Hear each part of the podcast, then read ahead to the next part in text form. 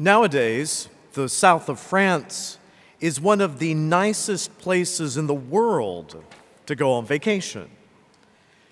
Beautiful beaches, great food, tasty wine. It is a pleasure seeker's paradise. But from the 12th to the 14th centuries, it was downright dangerous to live there. And the entire region was convulsed by religious conflict. The city of Albi, in the region of Languedoc, was the epicenter of a movement called Catharism or Albigensianism. We call them Cathars, but they referred to themselves simply as bon chrétiens, good Christians. They were the good guys. And the bad guys were, of course, Catholics who were bad Christians. The Cathars were quite obsessed with good and evil. In fact, for them, there were two equally powerful forces that were divine in the world good and evil. The material, physical world was evil.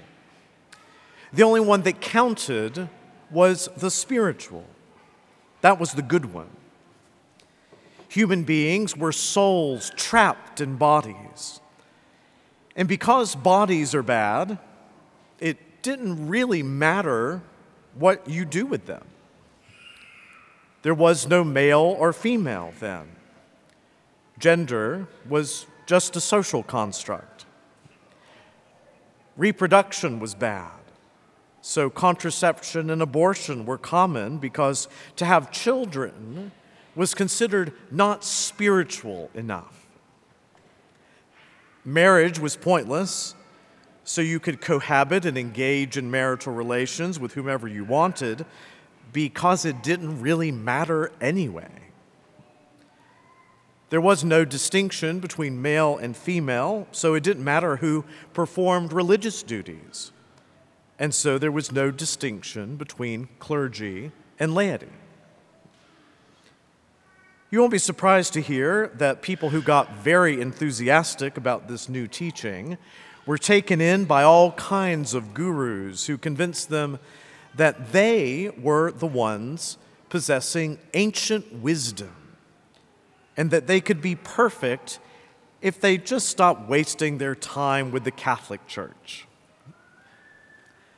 Baptism by water and the Spirit was replaced by what was called the consolamentum, received as close to death as possible, and was a version of absolution where the believer was told that they were fine just the way they were and would be granted heaven. But if they hung around too long after receiving this consoling word, they had a pillow put over their face to help them on their way, right? As euthanasia became mercy killing. The Eucharist was out too, because who can believe the real presence of the body of Christ anyway if the body isn't even real? And so out goes the incarnation, the atonement, the crucifixion, and the resurrection. Animal bodies were sullied by that pesky reproduction thing, so they were all vegan or pescatarian because you couldn't possibly defile your soul with that. They abhorred violence in any form. They condemned war and capital punishment but rather conveniently had their own group of hired assassins to target the Catholics, who were their one obstacle to world domination. So, was this in the 12th century or today? If all of this sounds, I don't know, familiar, it is because we are now living in a time in which the central doctrines of Catharism have resurfaced. So, how did the church respond to this new phenomenon, which had roots in ancient Gnosticism and would have ripple effects down to our own day? Well, first of all, the Cathars were often really super nice people. I mean, they were, in their own estimation, practically perfect. The Catholic clergy were in its usual state of moral decay and intellectual disarray, and ordinary churchgoers ignorant in superstition, so they were absolutely no help either. The most successful preacher of the Middle Ages, St. Bernard of Clairvaux, made hardly a dent in helping people see their way out of the heresy. Hildegard of Bingen, who was declared a doctor of the church by Benedict XVI, saw through all of the subterfuge about gender and sexuality, and in 1163 actually left her convent in Cologne to teach publicly against what she said would lead souls to hell. In 1179, the Third Lateran Council was called to combat the movement, and it didn't do much. St. Dominic observed that only holiness of life and not preachers who did not practice what they preach was going to do anything. He said, Zeal must be met by zeal, humility by humility, false sanctity by real sanctity, preaching falsehood by preaching truth. His new order of preachers marked modest gains in reconciling those who had become heretics by buying into Catharism. In 1208, the Pope sent his legate, Pierre Castelnau, to the Count of Toulouse to see if the civil and the ecclesiastical powers could work together to end the strife, and was murdered for his trouble upon which the Pope called a crusade to put down the madness, which was widely ignored until it wasn't.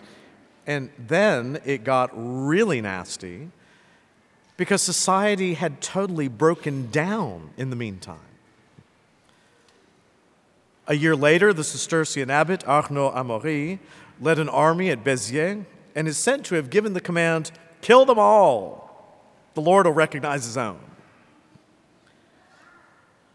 In 1215, Lateran IV succeeded in addressing the heresy part, where Lateran III had failed.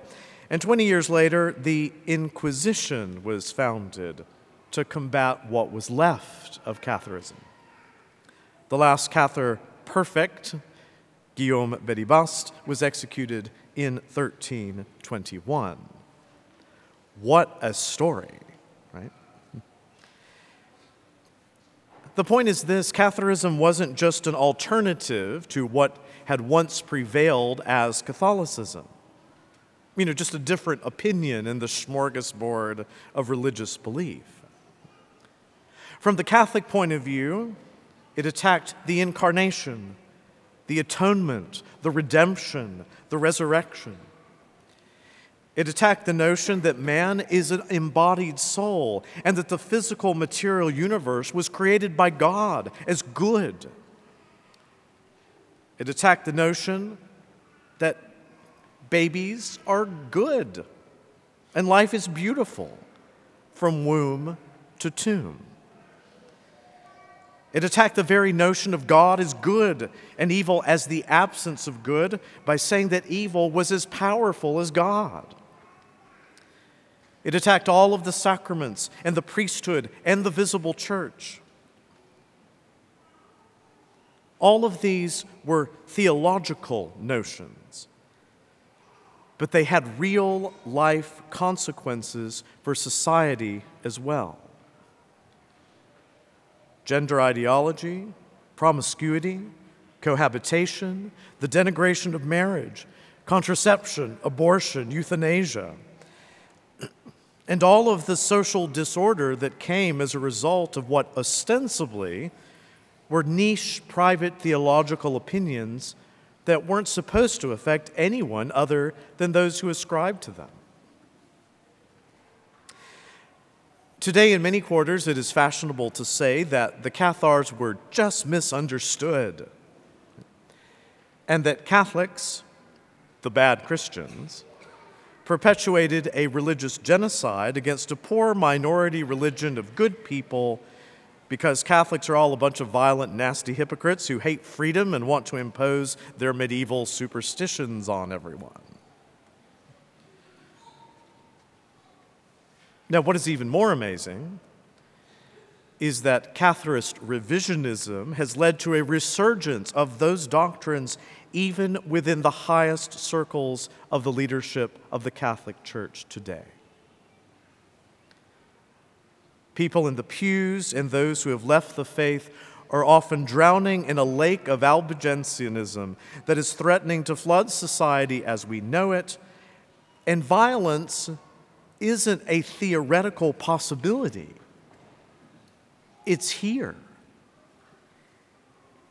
Even churchmen and theologians often in issue interviews and tweets and books that, when I look at them with the eye of a dogmatic theologian and a historian, I think to myself, good God, the ghost of Catharism has been revived. St. Paul writes to the Corinthians who lived in a city which had all manner of unique ideas about religion and the human person, but that were at variance with the gospel. The body is not for immorality, but for the Lord. And the Lord is for the body. God raised the Lord and will raise us also by his power. Do you not know that your bodies are members of Christ. But whoever is joined to the Lord becomes one spirit with him. Avoid immorality. Every other sin a person commits is outside the body, but the immoral person sins against his own body. Do you not know that your body is a temple of the Holy Spirit within you, whom you have from God? and that you are not your own. For you have been purchased at a price. Therefore, glorify God in your body. My friends, the struggle between Catharism and Catholicism lasted for two centuries and claimed thousands of lives in an orgy of violence and hatred. Do not be naive about the fact that the struggle between Catholic doctrine and the false teachings of today will disintegrate into violence as a society shaped by heresy and falsehood reaps the destruction it sows. Hold fast to the teaching of Christ and be prepared for battle with the wisdom of truth.